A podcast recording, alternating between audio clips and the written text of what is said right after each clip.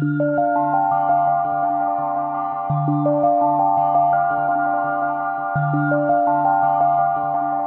morning, good afternoon, and good evening, and welcome to the Therapy Matters podcast, your one stop resource for expert insights and advice on everything therapy and rehab. I'm your host, Allison Jones, and today I'm joined by Tom Denninger, Senior Director of Learning and Development at ATI Physical Therapy. Tom, thank you for joining me today. Thanks for having me, Allison. Very excited. Well, we're excited to have you here with us today, too. So, Tom, why don't you take a few minutes to give our audience some background on who you are, what your journey has looked like over the years, and what it means to lead the learning and development team at ATI? Yeah, absolutely. Uh, have had a little bit of a circuitous journey. I'm a physical therapist, um, graduated about 2008, so been in the space for 15, 16 years. Um, came out of DPT school, did an orthopedic residency, um, had the opportunity to do my manual fellowship and took a very typical, you know, clinical, you know, part, practiced for a few years, continued to practice and became a CD, became a multi-site CD, um, you know, went up the operational chain and, and ran a region for a little bit.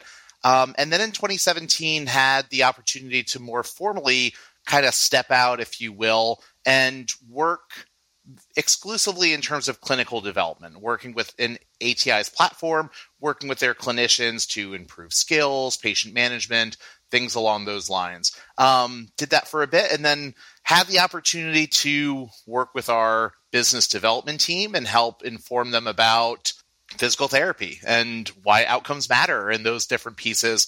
Um, had an opportunity to kind of lean into some research. And then just about a few years ago, had the opportunity to come back formally to learning and development, but instead of exclusively being on kind of the clinical development piece, had the opportunity to flex into more of a leadership and professional development space. Um, kind of put all three of those buckets together instead of just traditionally kind of focusing on clinic products and clinical treatment. Excellent. Okay.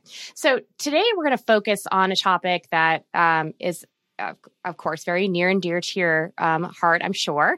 So, we're going to talk about learning and development, but we're going to look at it through a very specific lens. We're going to talk about uh, leadership and professional development.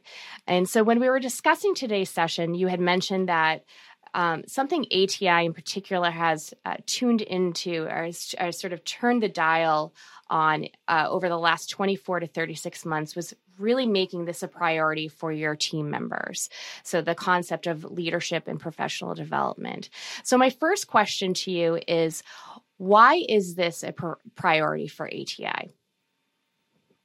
I think the simple answer is we weren't doing it very well. Uh, and I think that's probably representative of most of the rehab space, right? When we think about professional development, we immediately go to clinical skills, patient management, becoming a specialist, you know, things along those lines. Whereas when we think about someone's leadership development, I think a lot of folks have gone through that unequipped. Um, usually, even if we think about folks who become leaders, right? You know, they become our clinic directors or regional operators, things like that. A lot of times that's represented with the idea of kind of promoted to incompetence, right? Hey, you're a great clinician. Patients like you. Clearly, you're qualified to lead a team. Um, and I don't think that's necessarily true. Um, you know, for a lot of folks, leading by example is their only leadership tool. Um, they're not necessarily gifted coaches or not necessarily gifted for in developing trust um, or you know really being gifted communicators. Um, and I know me personally when I was first kind of going up that chain, becoming a CD and a multi-site CD, is a bit of an over exaggeration. But hey, do you want to be a CD? Uh, sure. What do I need to know? Well, here's how you approve payroll, and here's how you approve paid time off. Okay, what else? Well, here's how you read a report. Okay, what else? Eh, you'll figure it out.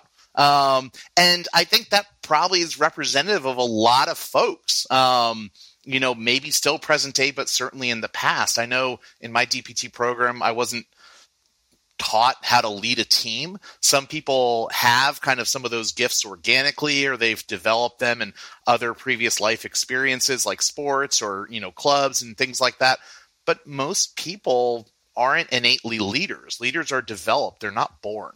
Um, so I think it was a huge opportunity for us because we recognized what we were doing wasn't having the effect that we wanted. People weren't as effective at kind of communicating and leading and building trust and, you know, all the things that we expect from a leader.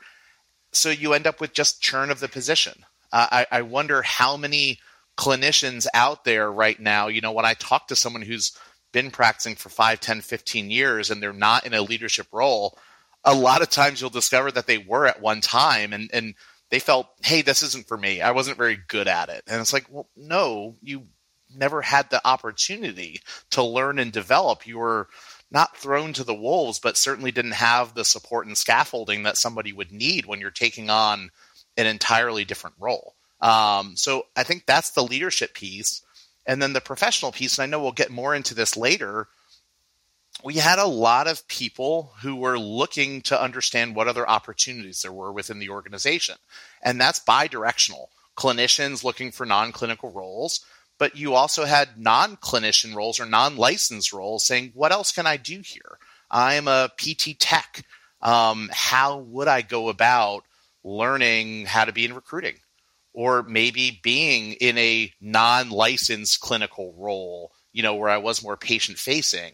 Um, so we really kind of said, hey, this is our huge opportunity. We think we do clinical development pretty well. We don't think that's our our are huge, huge, huge opportunity So there's been a, a, a disproportionate focus on those two aspects simply because we weren't doing them well or even at all. And and why is it important to um, develop leadership in an organization? Well, I mean, if you don't have leadership, things don't tend to go well, and people don't tend to stay around. Um, I think you know the really the mandate was people are interested in becoming leaders, but not if they're not going to be supported. And the other thing is, if you don't have good leadership, you're not likely to win. And the people under that poor leadership are likely to leave. So I think all of those it's performance, it's stickiness, and it's self fulfillment and development. Gotcha. Okay. So do you do you see this um, uh, among your peer groups? Do you see this as a growing trend across physical therapy practices? This concept of creating a leadership and professional development program. You know, it, it's interesting. I, I don't know what everybody else is doing, but you certainly follow the trends on, you know, whether it's LinkedIn or social media and things like that. And you certainly do see that things are in place. People are being developed some some way somehow. Um, I don't know the particulars. I had leadership training probably early on, but it was a lot of business exposure. Um, you know, or it was, hey, this is how you read a report. Here's really the tactical aspects of this leadership position, which I think is a little bit different than having a foundation in general leadership models that then you can instill situationally. Um, so I, I'm not sure. I think a lot of people are doing some really great stuff. I know just from a lessons learned perspective for us, we've tried to take a step back and be less tactical and a little bit more general in the beginning because once you have that foundation, it's very easy to lean into tactical situations versus if you're trying to teach to tactics, um, that makes you good at one particular scenario, you know, and it doesn't necessarily generalize. So if, if anything, our, our real lesson learned is start with the foundation and move to functional expressions and then tactical applications as opposed to just going straight to the tactical job specific applications. Okay. Okay. So I think you've you've sort of touched on this next question, but uh, but I'm going to ask it anyways. So, so, what do you think is the responsibility of the company in developing team members? Yeah, you know that's a great question. Um, I think a company's responsibility is to create opportunities for folks who are interested. Um, I think when development becomes the expectation of folks, that can sometimes go a little bit sideways, right? This whole idea of an up or out type of mentality that we see, not necessarily in healthcare, but certainly in in, in other functions, you know, of the job market. Um, I think it's good for a business to have those because I think it drives upskilling, it drives retention, it drives fulfillment. Um, you know, you end up with a better individual, right? The idea of build, not buy from a talent perspective. Um, so I know it's great for business and a really big reason to do it.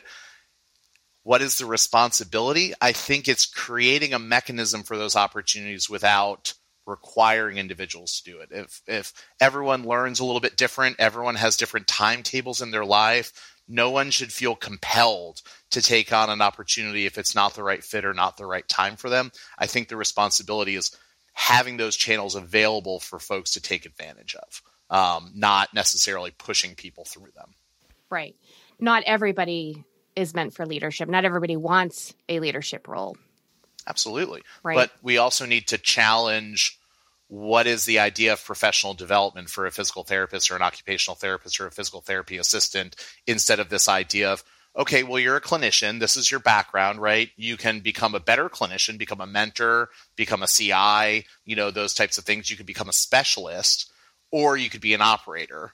Um, i think we really wanted to challenge the idea. And you had such a wonderful conversation with Meredith Kasten a few weeks ago regarding this idea of, hey, becoming a non-clinical person, you know, almost had this like, ugh, you know, it's okay if you be go into education, maybe research is okay, but if you're stepping away, you know, from not even the care for patients or the or, or physical therapy generally, if you're stepping out of a non-clinical role, that's looked down upon and I just think that's that's ridiculous. There's other ways to serve.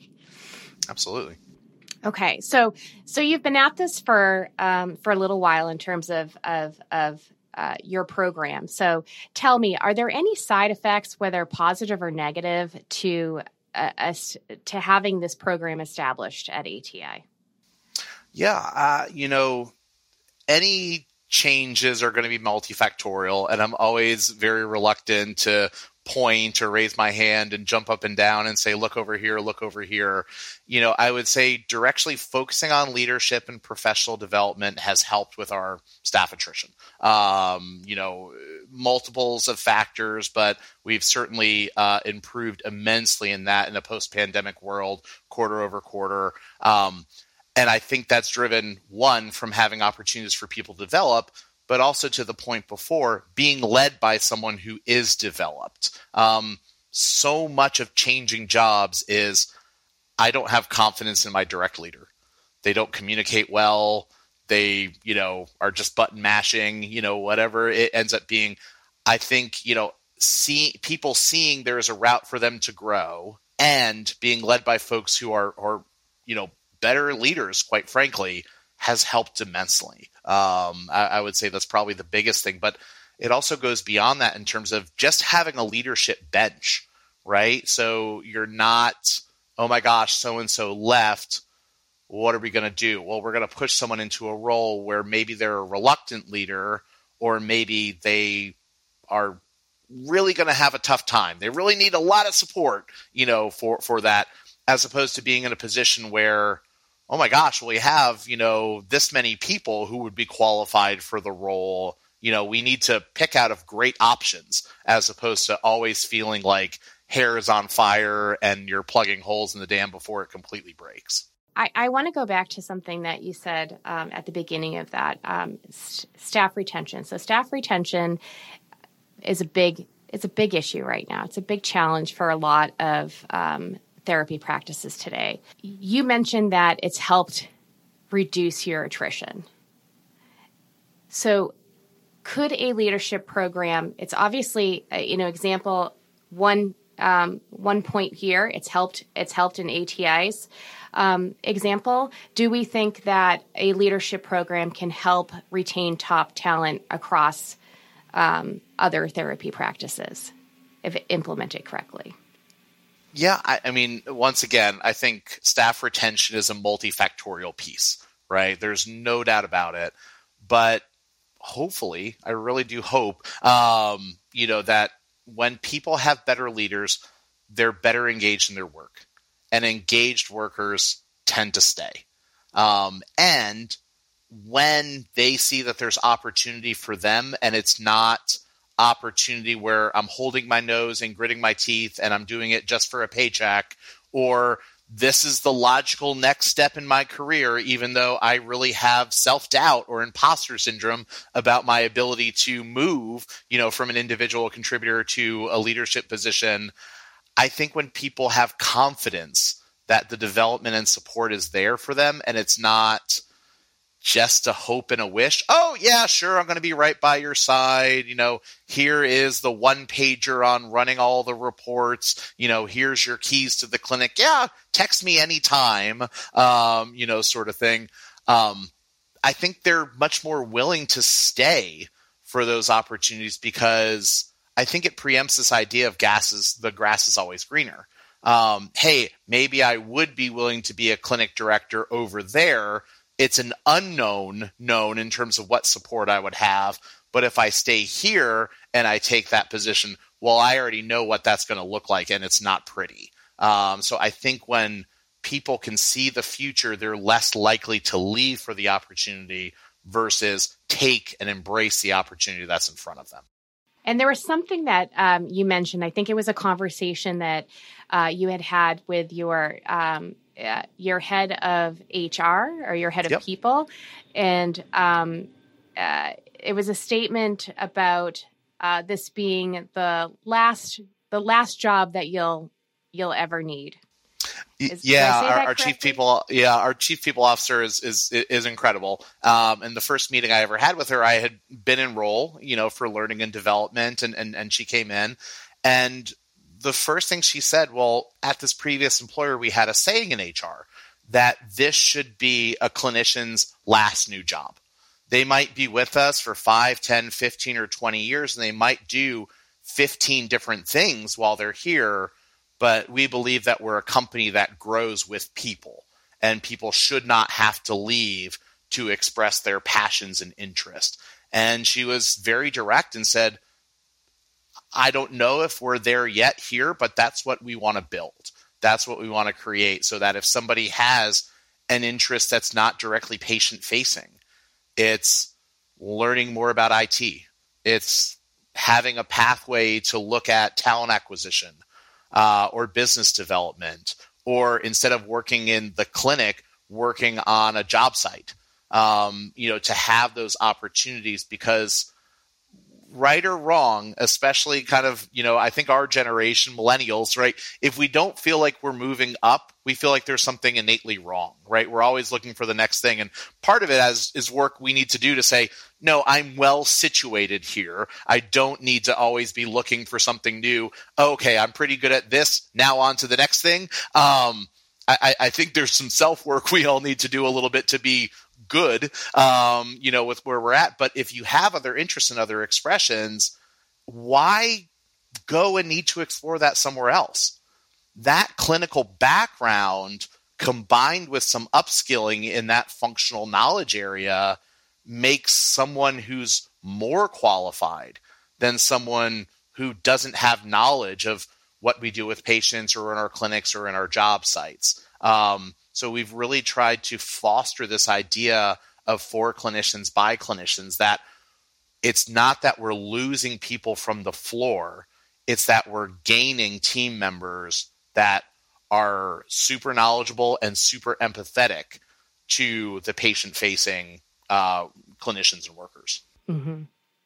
Yeah, I love that. I love that idea. And, and I, I imagine that it it's sort of a trickle down effect that you know it it's it helps with a lot of sort of the uh, the challenges that uh, therapy is facing today with um, patient engagement, um, staff retention, um, just those those issues are naturally just addressed by um, keeping your team happy and engaged and uh, productive uh, you just have that natural trickle down effect. Yeah, I mean, I really think people want to learn. Um, you know, they're with high levels of burnout, with high level, all the things that you and Meredith did a wonderful job um, really exploring on what drives people to consider non clinical roles.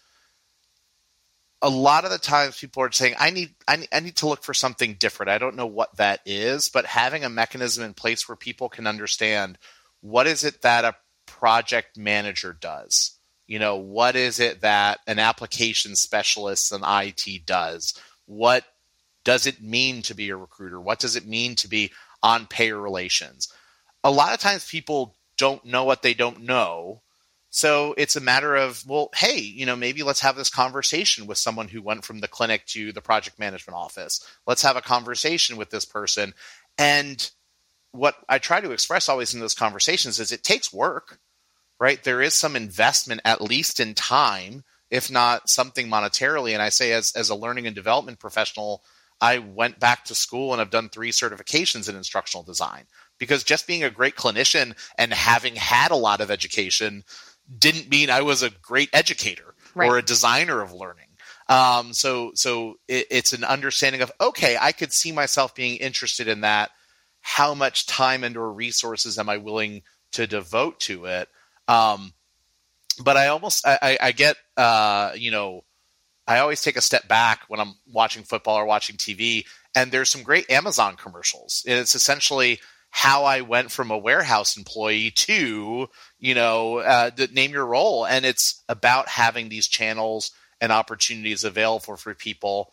Um, and even more than that, having the culture where that's okay, right? You're not going to get smacked down because, well, we are in a labor crisis and we can't have someone else leave, you know, the floor. Well, if you don't have those opportunities, they're going to leave the company and exactly. try to find those expressions otherwise. So, might as well develop someone who's going to be a, a superstar in this new role, keep them, and also have that benefit of it being an attractive place where, hey, we're hiring you for one job or one job only, versus kind of our CPO's vision of this is someone's last new job. They might do a ton of different things, but they shouldn't have to go anywhere else. Okay. So then there was one other thing that you had mentioned, um, you know, the concept of by clinicians for clinicians. Um, and then the we had talked about this sort of in the in in the um, when we were preparing for the interview about creating a voice for clinicians in those corporate roles and how they can be very beneficial for organizations. So I want you to take a second and sort of uh, explain that a little bit more um, and how that can be beneficial for an organization. Yeah, no, absolutely. Um, and it goes back to this idea of committing to build, not necessarily buy, right? Companies are, are always at different phases, and sometimes the right thing to do is buy talent, right? That has some specific subject matter expertise that can plug in, right? But the most valuable folks in those roles are the ones that understand product intimately, right? And that product being clinical care, um, being you know the operations of a clinic or a sideline or a work site um, because when you have that knowledge i think you have a lot more credibility um, if you have been with the company for a while there certainly is some reliability associated with that as opposed to the person who rides in on the horse and we're not really sure and will that translate over from retail to healthcare or you know or pharmaceutical to PT, you know, whatever kind of the example being. So if it's someone you know, someone you know who's been in your shoes, and also someone who has the appropriate skills, you really benefit from it. Um, and I think there's just a ton. And this isn't novel, right? When we look at any other kind of enterprise, right? When someone gets tagged as a high potential, individual, what do they do? Well, they go through developmental rotations, right? They they get exposure across the entity, across the organization. They learn from being in a variety of situations. And ultimately, when they kind of land, you know, at their future home, they have all of this content expertise and subject matter expertise and all of this cache of experiences that really prepares them to be in that role versus when you think of people in singular roles or silos, you never actualize that idea of someone understanding the entire enterprise or all of the verticals and how they fit together. Um, and, and I just think when you have folks that come in and they don't have knowledge that's really germane to physical therapy specifically or healthcare, some of them do a great job. They they really commit to getting out there and understanding and diving in, but some don't. Uh, and some kind of just assume it can be managed from a spreadsheet and X's and O's and things along those lines. They don't understand it because, I mean, our business is so personal. It's always about the patient, it's always about the relationship between the provider and the patient. It's just very different um, than a lot of other enterprises and industries. And the person who understands that and has lived that and walked in those shoes, I think will always prioritize the patient and the provider as opposed to, you know, the bottom line or, you know, we all have conflicting, you know, pieces. Hey, well, we need to do better here. We need to do better here. Yes, but at what cost? At what sacrifice? And I think when someone has lived in those kind of frontline provider shoes, they probably think things a little bit differently. And that's nothing against people who haven't. Um, because I think if you do it the right way, you can really lean in and learn and ingratiate yourself and, and, and become extremely knowledgeable about what that looks like. Um, but I just think we're we're we're not always better off, but we're often better off when when when it's kind of this idea of for clinicians by clinicians. Excellent. All right. So, what's the next step? Where do we go from here in terms of continuing leadership and professional development? Yeah, uh, I mean, I think there's plenty of work still to do. We're we're kind of you know maybe transitioning from phase one to phase two, where a lot of it was standing up these leadership pathways and programs. Well, how do we refine them? How do we make them better? How do we make sure that we're taking good feedback both from the folks who are in the programs and also the people that are in the orbit of the programs to make sure that we're getting better. Um, you know, excellence is a bit of a moving target. You know, sometimes it feels like, oh, we got to make sure we have a much bigger bench. Oh, our bench is pretty big. We got to, it's always going to be a moving target. From a professional perspective, I think we're getting better every day at opening up those pieces. Um, but we have much more work to do on that, you know, in order to have kind of a formalized process for folks to shadow or do project work, uh, get different levels of exposure. Um, I think there's always a debate on how much assistance you know do you do in folks with upskilling. There's always this idea of hey, skin in the game or an investment, um, but also what's the investment the company's willing to make in its people and itself. Um, so we are in the midst of kind of transitioning our learning management system. Um, you know, simply because the one that we had before was 99% clinically focused which was the right thing for us when we initially entered that relationship 10 years ago. However, when we thought about professional development content, whether it's people learning Lean Sigma Six, uh, you know, or individuals, you know, understanding Scrum and IT methodology and project management methodology and general communication and leadership principles, it really was an opportunity for us to say, we have this clinical aspect. We think we can do that this is going to be the next stage for us to really think more holistically and programmatically about developing people through that professional development piece with many opportunities for non-clinical skills. So it, it continues to go that road to really mature from a, a, singular focus of clinical development to a much more holistic one around true professional and leadership development. Excellent. Uh, and any any any final thoughts for uh, folks that are listening in today and are thinking about spinning up their own sort of leadership or professional development program? Yeah, I I would just say um, make sure you take a step back. Um, normally, when we think about great leaders, we think about our own journey and we think about our best boss or what they did, and that is probably great, but it's by definition singular or narrow. Um, so I know one of the things that was really important for me was to work with learning uh, and development individuals, instructional designers, leadership coaches, things like that, who weren't from kind of a healthcare or even PT space, right? If you want to get more general, get more general. Don't stay just in your bit of a camp because there are wonderful resources within the PT space. I think from a leadership development, gosh, a new podcast probably started today about the clinical leader profile. Like there, there is, there is a lot of people very interested in these things. And if I could really offer kind of any advice, it would be make sure you look beyond just here. Um, you know, I'll use the example. The APT has wonderful leadership development programs, but they're narrow when we think about it. I, I really had this this this uh, this realization, if you will, um, kind of in my days as a, a little bit of a researcher, in that implementation, implementation science, translational research. How do we get people to do the research? You know, the, the, the stuff that research shows is effective. And there's this really novel concept, and PT spending a ton of time in it. Well, when you really back out, all of those implementa- implementation science models are just change management models from the 1970s. It's not new concepts. It might be new to us, but they're not new concepts. So, once again, there's great stuff outside of what historically has been a PT or a OT channel um, that makes sure you're getting foundational enough and that you're being kind of widespread enough. There is lots of great stuff out there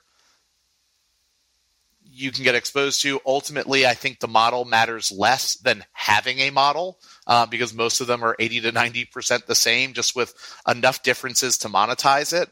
But have something and then also stick to it. Um, that's probably the other lesson learned in terms of not having the shiny object syndrome. Um, I love book of the month clubs. Hey, but also by definition, if everything's always new, you never really get deep knowledge of it. It takes a ton of discipline to say, yes, that's cool. And we really want to focus on what we've been doing because when you're not disciplined in the frameworks that you're implementing, people just assume it's a flavor of the day, it's a fly by night, and if they just wait it out, they don't get have to get behind it and they can kind of keep doing whatever it is. So I love the idea of being eclectic. I love the idea of really investing in different things. But as but oftentimes good natured things like book of the month or hey, we're gonna do this, we're gonna do that, it, it ends up just kind of being a net zero. So. Yeah, and flaming out. I mean, I'm glad I read all these books Right. Uh, they all seem pretty similar, but also I don't really know what I'm doing. Um, and I haven't taken the steps to go from model and understanding to application because I can't apply something different every month. It's exactly. the same thing with our patients. If you do something different every treatment, they're not going to see improvement and they think that you're very disorganized. Right. Well, that's what happens too when you're constantly shifting models. Yeah, consistency and repetition. It's boring, but it works. Probably what does it. yep. All right. All right. Well, Tom, we are out of time for today, but uh, this was amazing. Thank you so much for sharing some insights into what you've been doing at ATI and, and what's worked from a, um, a leadership and professional development perspective. Lots to take in today. Um, and uh, hopefully, our audience will walk away with one or two tidbits uh, for their uh, leadership and professional development program. So thank you so much for sharing uh, that wonderful information with us. And Thank you uh, to the audience for tuning in to the Therapy Matters podcast, your one stop resource for expert insights and advice on everything therapy and rehab. We look forward to seeing you on the next episode. Thank you so much. Thank you. Thanks for listening to Therapy Matters. Do you like the podcast? Give us a five star rating, subscribe, and tell all your friends about the show. Want to be a guest or know someone that would be a great guest speaker? Contact me at allison.jones at raintreeinc.com. That's A L L I S O N dot Jones at raintreeinc.com. Therapy Matters is brought to you by Raintree, therapy and rehab's favorite EMR. Raintree is the only all in one therapy EMR delivering a complete and seamless end to end patient journey from first contact to payment to patient retention. To learn more about Raintree, visit us online at raintreeinc.com.